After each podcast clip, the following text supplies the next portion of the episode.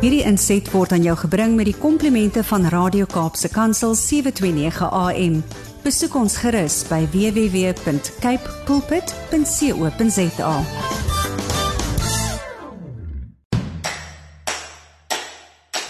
Jy is ingeskakel by Radio Kaapse Kansel. Dit is net na 7, dis die 19de November, dit is Saterdag en dit alles beteken dat jy luister na Landbou Landskap. Hartlike goeiemôre van my Willem van Jaarsveld. Ek is jou gasheer tot om 8 vanoggend, soos elke ander Saterdagoggend op die senders van Radio Kaapse Kansel.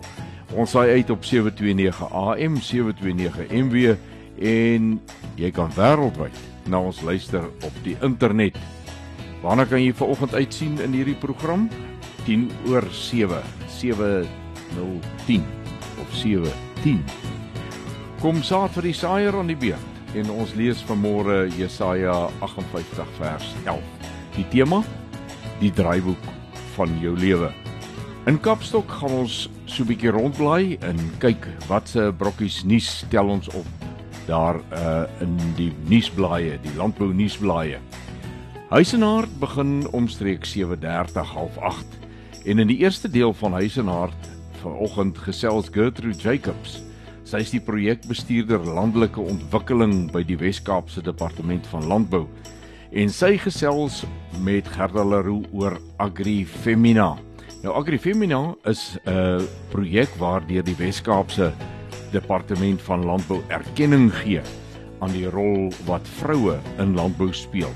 Ons hoor vanmôre 'n bietjie meer hieroor. In die tweede helfte van Huis en Hart, uh gesels kollega Gerda Leroux met Richard Venter. Richard is die direkteur van XK Unlimited, 'n uh, internasionale kuilvoer konsultasiemaatskappy van Pretoria. Nou Richard praat vanoggend in die eerste van twee praatjies. Uh ons sal volgende week die ander ene vir jou uitsaai met ons oor die maak van kuilvoer. Kuilvoer maak is nie sommer net is so so 'n proses nie. Jy moet weet wat jy doen. Stories van hoop kom omstreeks 7 nee, jok 10 voor 8 aan die beurt. Ja, 7:50 aan die beurt.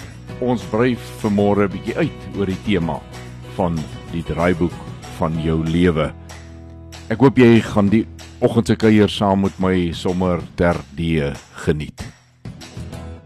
Landbou landskap word aan jou gebring met die komplimente van Cape Pots varsprodukte mark.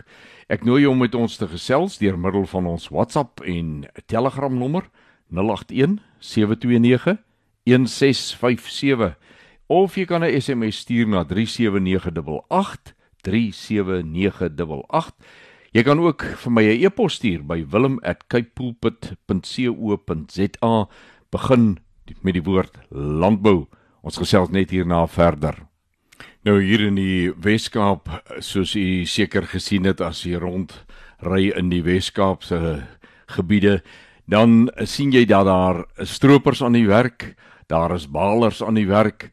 Ek het selfs uh, gesien daar is hier en daar manne wat al die grondbrekers, die rippers insit en alweer so 'n bietjie krap, diep krap aan grond ter voorbereiding van dit wat daarna moet gebeur die koring en die canola. Oes is besig om ingesamel te word. Baie boere is al klaar daarmee. En ek verneem dat dit 'n redelike gemiddelde uh, jaar was vir ons saaiboere hier in die Wes-Kaap. Maar elders in die land is daar natuurlik baie reën wat geval het en die manne is besig om hulle somer uh, gewasse in die grond te probeer kry. So tussen die baie reën deur. Ons luister na musiek en net daarna is dit tyd vir saad vir die saaier. Dit het tyd geword vir saad vir die saaier en ons tema vir môre die draaiboek van jou lewe. Ons lees Jesaja 58 vers 11. Daar staan en die Here sal jou gedurig deur lei en jou siel versadig in dorplekke en jou gebeente sterk maak en jy sal wees soos 'n tuin wat goed besproei is en soos 'n fontein van waters waarvan die water nooit teleurstel nie. As ons praat oor die draaiboek van jou lewe, dan is dit eintlik 'n vraag wat ons vir mekaar en eintlik die belangrikste vir jouself moet vra. Wie bepaal wat in jou lewe gebeur? Wie skryf die draaiboek van jou lewe? Ons kry elke dag met mense te doen wat oor baie dinge ongelukkig is, baie keer 'n uh, versigtiging het van as dit maar sis of so kon gewees het, dan sou dit daarom baie beter gewees het ensovoorts ensovoorts. Dit is alles deel van die draaiboek van my en jou lewe. Ons praat daaroor, ons beleef dit, ons redeneer met onsself, ons redeneer baie daar met die Here daaroor. Maar as jy kyk wat Jesaja hier geskryf het, hy sê die Here sal jou gedurig deurlei en jou siel versadig in dorplekke, jou gebeente sterk maak. En jy sal wees soos 'n tuin wat goed besproei is, soos 'n fontein van waters waarvan die water nooit teleurstel nie. Dan lees ek iets daarin dat Jesaja wil sê as jy toelaat dat die Here die skrywer van jou lewe se draaiboek is dan kan jy verseker hoop maar nie net hoop daarop nie maar dit ook beleef dat daar soveel dinge sal wees wat jou vreugde verskaf dit sal nie net vir jou lekker wees nie maar jou lewe sal ook vir mense rondom jou vreugde verskaf en hulle bemoedig. Kom ons bid saam. Vader, ons dankie dat ons in die naam van Jesus weer na U toe kan kom. En Here, ons is dankbaar dat ons sulke bemoedigende woorde kan lees in U woord. Here, maar ons moet ook erken dat ons baie maal tekortskiet in daardie oorgawe ons kom nie so ver om totaal oor te gee sodat u die draaiboek van ons lewe kan skryf nie. Ons wil so baie keer self 'n paar woorde of selfs paragrawe, selfs hoofstukke in daardie draaiboek skryf.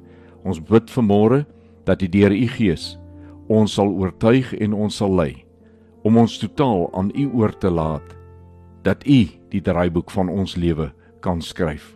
Ons vra dit in Jesus se naam. Amen. Ja, die draaiboek van 'n landbou word ook deur verskeie outeurs geskryf en uh ja, die boere dra by, maar daar is in die wêreld om ons daarom 'n klomp mense wat baie graag die draaiboek vir landbou wil skryf. En ek is jammer om te sê, baie mal is dit mense wat glad nie toegerus is, glad nie die nodige kennis, die diepte kennis het om dit te kan doen nie. Maar ja, ons gaan nou net hierna so 'n bietjie kyk na watse brokkies nuus is daar in die landbou dan kry u ook 'n idee van hoe lyk die draaiboek van 'n landbou. En dit word elke dag, elke oomblik van elke dag deur iets of iemand geskryf. Ek wens so ons kan 'n draaiboek uit die hemel gekry het wat ons slaafs navolg met die uitkoms soos wat dit daar beloof is. Nou ja, die eerste stukkie nuus wat aan vanoggend se kapstok hang is 'n artikel deur Gerard Besuidnout. Hy skryf inspirerende russieboer is jongboer van die jaar. Ek kry dit op landbou.com. Die berig lees as volg: Meneer Hannes Wolfhard van Giani wat vanjaar die tweede keer aangewys is as Agri Limpopo se jongboer van die jaar, het die nasionale toekenning ingepalm. Wolfhard het die provinsiale kompetisie ook in 2018 gewen. Wolfhard en sy broer Rian het in 2011 begin boer met 3 hektaar groen soeterussies en teen 2022 het die Wolfhard boerdery gegroei tot 'n boerdery besigheid van 30 hektaar groen soeterussies in gespesialiseerde nethuise, 26 hektaar tomaties en 42 hektaar sitrus. Wolfhard is 'n ware entrepreneur wat sy mense bestuursvaardighede en boerderyprosesse verbeter deur innovasie en tegnologie wat verseker dat die Wolfhard boerdery 'n welbekende topgehalte handelsmerk is op die varsprodukte mark en by kleinhandelaars het me Dedery Kater Agri Limpopo se uitvoerende hoof vroeër vanjaar gesê. Nou dit is vir my 'n spesiale stukkie nuus hierdie want in 2018 was ek een van die paneel wat vir die jong man Hannes Wolfhard moes beoordeel vir daardie uh, Toyota jongboer kompetisie En wat 'n vreugde was dit vir my om te sien hoe dat 'n jong man absoluut van niks af begin het. En net eenvoudig ek wil tog dit by sê, hy het vir 'n lang tyd in sy studentemotortjie geslaap want hy het geen ander blyplek gehad nie. Hy kon nie bekostig om vir hom 'n dak oor sy kop te huur nie. En het hy hierdie boerdery begin. En ek wil 'n persoonlike baie geluk aan Hannes Wolfhard gee want dit is absoluut 'n formidable jong man en ek dink die toekenning wat hy gekry het is absoluut 'n ding wat hy verdien het. Oor en oor die die hulp van 'n broer wat uh wel op die agtergrond uh, hier en daar raad gee maar ook finansiëel bydra tot die boerdery het 'n baie baie groot impak gehad maar op die ou end die harde werk die deursettingsvermoë en absoluut die mense bestuur is 'n kardinale deel van die sukses van Hannes Wolfhard. Hoekom ek 'n bietjie daaroor wil praat is om te sê dis wonderlik dat in vandag se tyd dit selfs nog moontlik is om deur jou kop te gebruik, bietjie kapitaal bymekaar te hê. En dit is 'n uh, mooi storie hoe hy syne bymekaar gemaak het, wat hy alles moes verkoop het in sy lewe om die kapitaal te kon hê om te begin. En dan deur harde werk, baie harde werk en baie planne en baie lang ure en baie ontberinge het hy dit begin. En in 2022 word hy die nasionale jongboer van die jaar. Baie baie geluk aan Hannes Wolfhard van Giani. Ons het al op hierdie program die afgelope tyd heelwat gesels oor back and closure. Maar nou sien ek daar is 'n ander siekte wat amok maak. Ek lees 'n artikel deur Amelia Genis onder die opskrif Meld haasvrektes aan. Die volgende: Boere, grond en troeteldier eienaars word aangemoedig om nog inligting oor haas en konynvrektes na die Trust vir Bedreigde Dierelewe EWT en Cape Nature te stuur. Eweneens is daar spesifieke voorskrifte om van die dooie diere ontslae te raak. Nou ek is nie seker wat die siekte is wat hierdie haase laat vrek nie. Ek het dit nou nie raak gelees in hierdie artikel nie, maar wat baie interessant is, is dat daar baie spesifieke voorskrifte uh is vir die hantering van hierdie saak.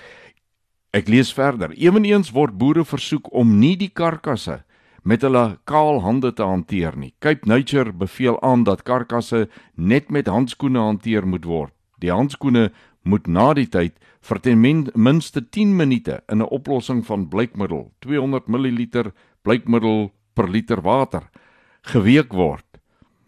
Karkasse van wilde hase en konyne moet ten minste 1,5 meter diep begrawe word en verder as 100 meter van vleye, damme en waterlope. Liewe ouers, waar gaan alles heen? Ons uh, is regtig waar die laaste tyd druk besig om allerlei nuwe dinge te ontdek. Dit wat voorheen nooit op ons landboulandskap se horisonne was nie, is deesdae aan die orde van die dag dat ons beeste word siek van uh back and closure en dan vrek hase en konyne daar buite in die natuur en skynbaar is dit so gevaarlik dat jy selfs biosekuriteit aan die dag moet lê wanneer jy hierdie goed hanteer. Nou ja, dit is dan kapstok vir vandag. Nou ja, nou so 'n uh, mengsel in kapstok van goeie nuus en slegte nuus het dit dan uh, nou hierna tyd geword vir huis en hart en soos ek reeds gesê het, gaan ons in die eerste gedeelte van huis en hart luister na 'n 'n gesprek oor agrifemina. Nou, u sal onthou ons het in Augustus maand in vroue maand baie aandag gegee daaraan om meer bewustheid te kweek van die rol van vroue in die landbousektor. Nou die departement van landbou in die Wes-Kaap het 'n jaarlikse geleentheid waar hulle hierdie uh, erkenning en dan toekenninge gee vir vroue wat 'n belangrike rol speel in die landbousektor. En vanmôre gaan Gertrude Jacobs 'n bietjie met ons gesels oor Agrifemina, waaroor dit gaan en wat is die nuutste nuus op daardie front. Ek gesels met Gertrude Jacobs. Sy is projekbestuurder van landelike ontwikkeling in die Wes-Kaap Departement van Landbou. Baie welkom op ons program Gertrude, lekker om met jou te gesels. Goeiedag Gerda en goeiedag luisteraars, dis lekker om hier te wees. Ek wil met jou gesels oor die Agri Femina Week wat julle elke jaar hou. Nou, waaroor gaan dit en wat behels dit alles? Gerda, het Femina het eintlik ontstaan nie om erkenning te gee aan die bydrae wat vrouens het tot landbou. Kyk, oorwegend moet as 'n mens dink aan landbou, dan dink jy maar aan die dominansie van die man. So uh, ons wou net van ons departement af net erkenning gee aan vroulike werkers, aan vroulike produsente en heeltemal op en af in die waardeketting net die vroulike bydrae ook. Dit gaan maar net oor so 'n glansgeleentheid vir hulle waar hulle so 'n klein bederfie dan kry en spesiaal voel. Waar het julle hierdie jaar die Agrifemina gevier? So hierdie jaar het ons aan die geleentheid, die Agrifemina geleentheid in Bredasdorp gehou. Dit het saamgeval met die Nampo wat plaasgevind het in Bredasdorp waar ons so 50 vroue uit die landbousektor uit in daai omgewing dan nou by ons geleentheid gehad het. Dit was vroulike werkers soos ek genoem het, produsente, dit was ook nuwe opkomende voorgraadse studente wat ook die geleentheid kom bywoon het. En ons fokus was absoluut daarop met die huidige situasie in ons land ook. Het ons gefokus op nie die veiligheid van vroue. So ons het vir die Suid-Afrikaanse polisie dan gehad wat net so 'n bietjie inligting vir ons gegee het oor slagsgebaseerde geweld. Wat kan jy doen? en net so praktiese voorbeelde gegee. Ons het dan ook so 'n sessie gehad met twee kundiges op die gebied van self-defense en dan natuurlik het ons ook so 'n uh, ek wil sê 'n show gehad van een van ons land se bekende komediante met rondom borskanker en die bewusmaking daarvan. Wat was jou gevoel oor die vroulike plaaswerkers wat hierdie geleentheid bygewoon het? Gerda, soos hulle weggestap het en ook net die opmerkings en die eposse as ook net die kommunikasie agterna het duidelik gewys dat hulle het dit van waarde gevind. Die praktiese wyse miskien hoe jy jouself kan beskerm maar ook net die inligting van die polisie af oor wat jy kan doen. So ons taak is ook dan nou om hierdie mense, ek wil sê, konstant bewus te hou en die momentum te hou oor wat gebeur maar ook vir hulle gebruik dan nou as uitbreiding as instrument om hierdie inligting verder te neem.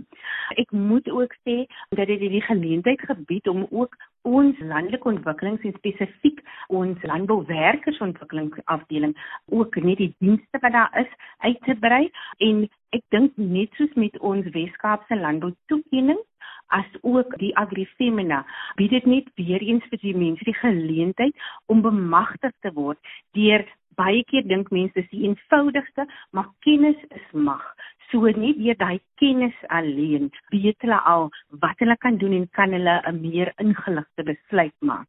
Maar ons is definitief ook van plan om te kyk hoe kan ons dan nou hierdie dames, hulle werkers of produsente is in die toekoms ook benut om net die boodskap, die kennis dan nou uit te dra en ook deel te maak van hoe ons dienste dan nou meer bekend kan word in die landelike omgewing. So as ek nou so na jou luister, dan is hierdie nie net 'n een keer 'n jaar geleentheid nie. Julle kyk na ons vroulike plaaswerkers dwars hierdie jaar, nê? Nee. Absoluut, Gerda, en dit is nie net die vroulike plaaswerkers of die vroulike landbouwerkers nie, dis al ons landbouwerkers en dit is in die primêre, sekondêre en tersiêre landbou wat ons na hulle kyk. As ek byvoorbeeld net noem ons Weskaapse landbou prestige toekennings, daar is 11 afdelings, 11 kategorieë waarin mense kan deelneem vanaf algemene werke, administratief tot by middelbestuur. En so daar's pryse op die spel, maar dit gaan regtig meer oor die bemagtiging, oor die erkenning wat gegee word en ook om dan nou deure oop te maak vir ons werkers.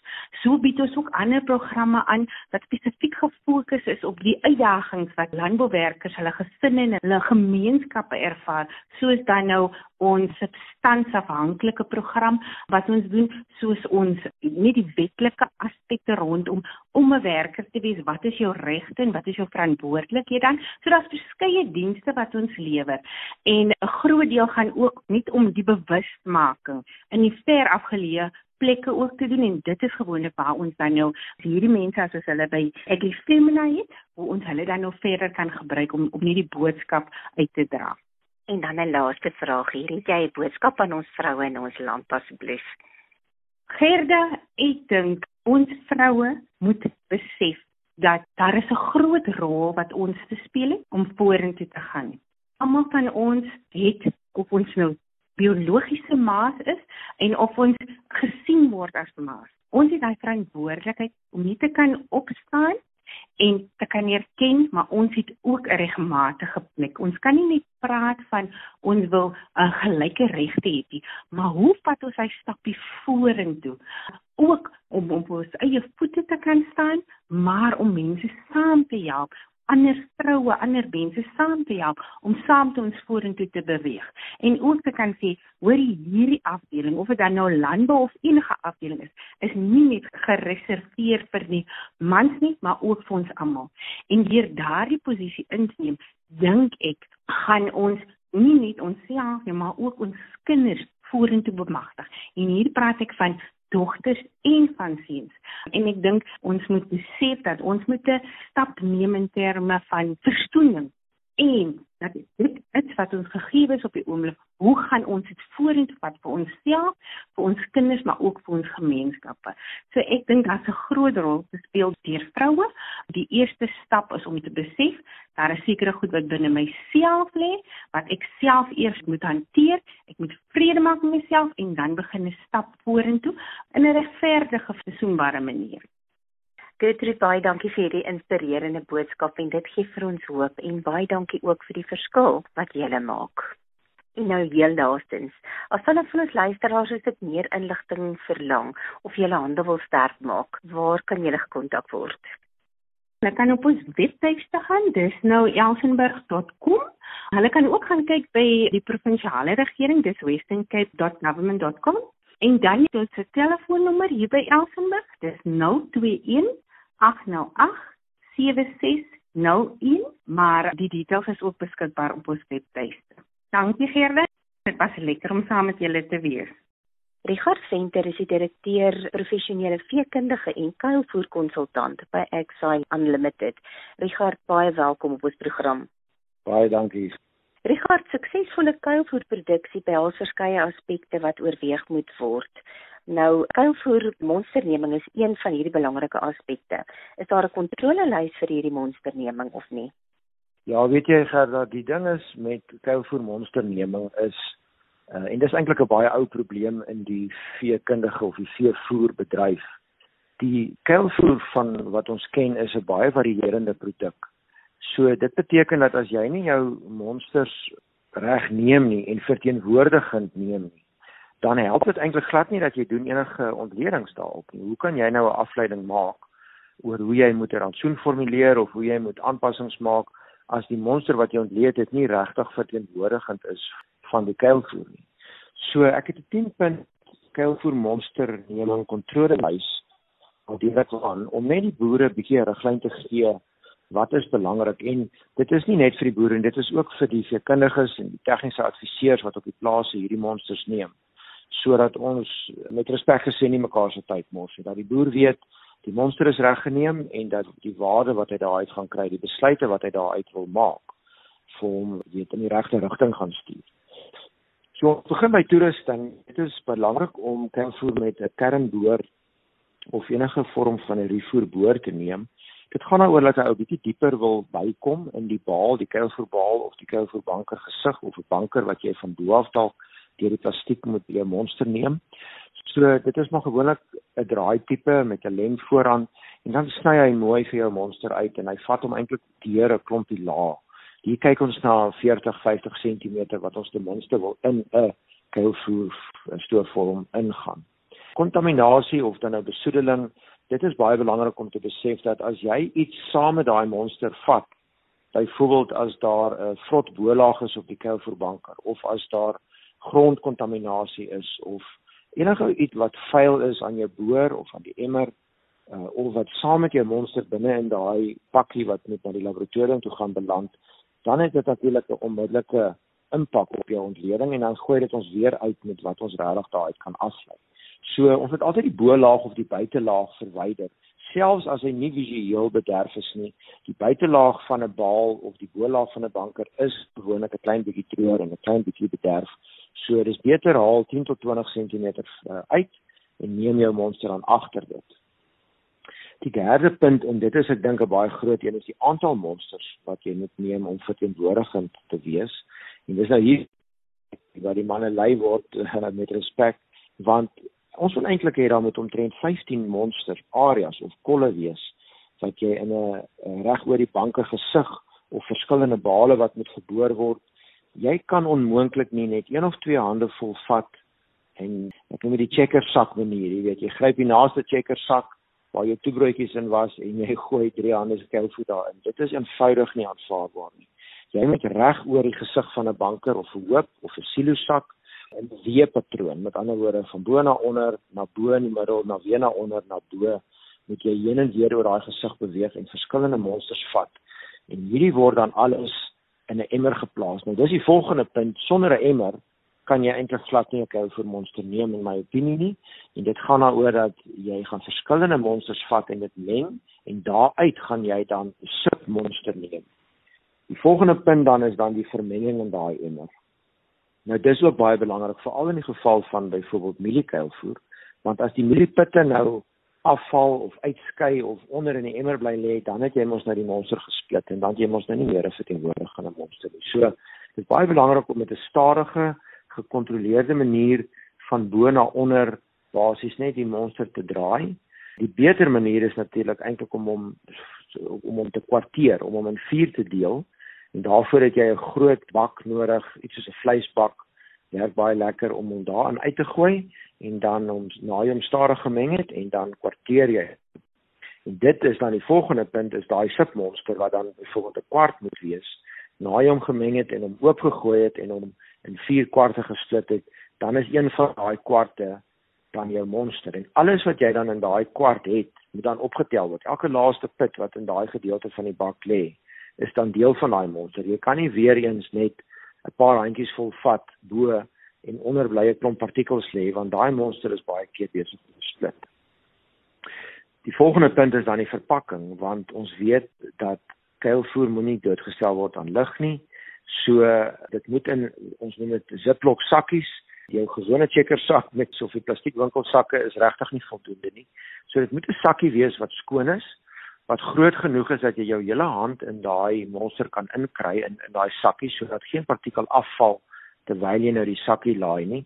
En en om dan kan seël nê so jy wil hê jy moet oordentlik toemaak en dit is die volgende punt. Dis die verseeling van daai sakkie. As ons die sak nie oordentlik verseël nie alle lug uitdruk en om dan toeseël bo dan omdat kuilvoer suurstof sensitief is kan daai kuilvoer begin agteruit gaan baie gouer as wat 'n ou dalk kan dink. Die negende punt en die voorlaaste punt dan is dan die die berging of die vervoer van hierdie uh, monster.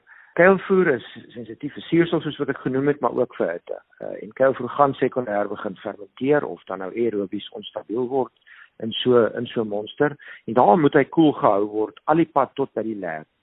'n Gewone koelboks met met yspakke is heeltemal voldoende daarvoor, maar 'n elektriese yskassie wat dalk in die bakkie pas of so is eintlik nog beter. En dan wil ons graag daai monster afkoel en hom dan koud hou en hy moet ook as hy nie dieselfde dag aan die lab toe gaan nie, moet hy oornag in 'n yskas gehou word. En as hy langer as oornag gaan geberg word, moet hy dan gevries word. En dit dit is dan my laaste punt om te sê oornag koud hou, dieselfde dag lab is natuurlik eerste prys, langer stoor voor hy by die lab kom, moet jy hom eenvoudig en hom dan nog steeds koud hou in sy gevriesde vorm op yspakke moet hy dan na die laboratorium reis. Wanneer ons 'n 'n monster met 'n koerier na 'n laboratorium toe, moet hy 'n klein koelboksie met yspakke gepak word. So dit kom alles daarop neer dat as ons nie kou vir monsters reg neem nie, dan sê ons ontleding nie regtig vir ons iets nie en dan is ons besig om mekaar se tyd en se geld te mors. Iemand betaal vir daai ontledings en ontledings is deesdae iets wat in die budget moet ingeneem word. Dit is 'n koste wat die boer aangaan of die maatskappye en daai koste moet bereken word. So dis sinneloos om dit nie reg te doen nie en om dan te wil afleidings maak. Dit kan natuurlik in jou gun stel as die kelvoer beter is as wat jy ontleed het, maar meer vir nog die lag van die kelvoer toets baie keer beter as wat jy onnodig het en dan maak jy aannames jy herformuleer aansoene en jy kry eenvoudig nie die produksie nie en jy kan nie verstaan hoekom nie. Baie van hierdie probleme kom van monsterneming af. So ek doen 'n beroep om regtig daaraan aandag te gee en op die tegniese adviseurs en veekundiges om regtig 'n bietjie die moue op te trek en 'n bietjie meer moeite te doen met kou vir monsterneming. Richard, as dan nou van ons luisteraars is dit meer inligting verlang, wat is jou kontakbesonderhede? Baie welkom om my te skakel. My selfoonnommer is 0835903014 en jy kan ook my webwerf besoek www.agsci, dis my maatskappy naam agsci.co.za. In stories van hoop gaan ons vanmôre soos wat ek reeds vroeër gesê het, so 'n bietjie uitbrei op die tema wat ons in Saad vir die Saaier mee begin het van wie skryf jou lewensdraaiboek. Dit was vir my nog altyd interessant hoe dat ons as mense so maklik toelaat dat ander mense uh ons lewensrigting bepaal. So maklik laat ons toe dat ander mense se probleme wat hulle vir hulle self bymekaar gemaak het, oorspoel en 'n baie negatiewe effek op ons lewens het. Daar is baie keer in vriendekringe hierdie probleem. Daar is soms by die werkplek en heel dikwels in die werkplek hierdie probleem. In vriendekringe is dit absoluut 'n ding van jy kies met wie jy vriende wil wees. En dan raak dit oor tyd 'n saak van maar man ons groepie doen dinge so en ons maak sis en daar is baie keer ongemaklike pos uh, posisies waarin jy kom waar dit net die groep beweeg dalk in 'n rigting wat jy net nie gemaklik mee is nie doen dinge wat eintlik teen jou grein is Maar nou is jy mos deel van hierdie groep. Jy behoort dan nou aan hierdie groep. En ag, is ons nie regtig so ingestel daarop dat ons wil altyd behoort dat ons dan eerder die ongemak van die situasie verduur solank ons net nie die verwerping van die groep sal ervaar nie. En kort voor lank beleef jy 'n omstandigheid waar jy lankal nie meer is wie jy graag sou wou gewees het nie. Jy is nie meer dit of die, iemand waarmee jy gemaklik is nie. Maar nou terwille van die groep gat jy nou maar so voort en maak jy nou maar soos wat daar gemaak word. Al vroeg jy dan agterna daaroor. Jy speel met ander woorde 'n draaiboek uit wat jy regtig nie die hoofrol in wou gespeel het nie. Inteendeel, jy wou glad nie in hierdie verhaal gewees het nie in die werkplek en veral in tye waar die ekonomie baie moeilik is is dit meer as een keer die geval dat die werksomgewing baie meer van jou vereis. Daar word baie meer druk op personeel toegepas. Daar is uh, as jy die eienaar van die besigheid is, baie meer finansiële druk en mense begin anders as wat hulle geaardheid is, begin hulle optree vanweë hierdie eksterne druk wat op hulle toegepas word. Of dan deur mense die gesag bo jou in die werkplek of dan die omstandigheid binne in jou besigheid in jou boerdery en skielik vind jy dat jy is nie meer daar waar jy graag wou gewees het nie. Die dilemma van hierdie saak is, wat doen ons daaromtrent?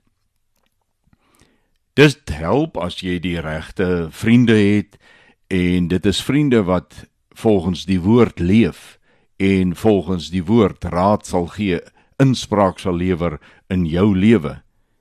Die probleem is dat wanneer jou vriende in dieselfde omstandighede, soortgelyke omstandighede as jy is, maar verkies om die oënskynlike vinnige oplossing, die korttermyn oplossing vir probleme te kry en allerlei ander uitlaatkleppe te vind en dit na te jaag en jou daarmee saamsleep.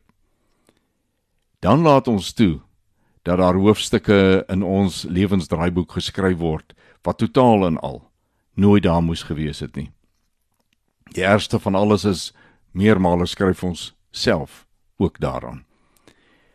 Nou soos ons vanmôre uit Jesaja 58 vers 11 gehoor het, is die beste manier natuurlik die ene om die situasie na die Here toe te vat. As jy nog nie die Here ken nie, leer hom ken, want hy's 'n meester op hierdie gebied.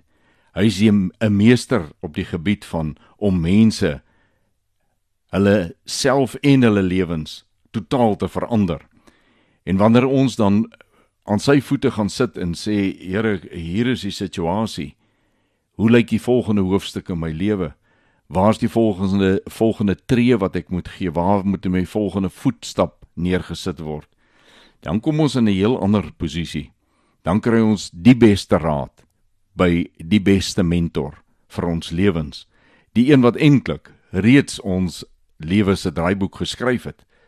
Ons doen net nie altyd die moeite om vir hom te sê, "Sal u vir my voorlees en sal u vir my verduidelik daai dele wat ek nou nie mooi verstaan nie?"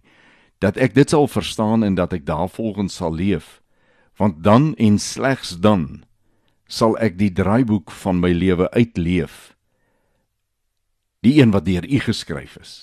Die een waar mense nie help skryf dit aan nie waar daar nie insette van mense was nie. Ek wil jou vanmôre bemoedig. As jy in 'n situasie soortgelyk aan dit wat ek beskryf het jou bevind. Probeer ook dit wat ek voorhou as die oplossing vir hierdie situasie. Nou ja, so het 'n uh, uur op hierdie Saterdagoggend weer verbygevlieg. Ons aan die einde gekom van ons landbou landskap kuiertjie vanmôre en ek nooi jou namens Radio Kaapse Kansel om volgende Saterdag tussen 7 en 8 weer by my aan te sluit vir nog 'n landbou landskap kuiertjie.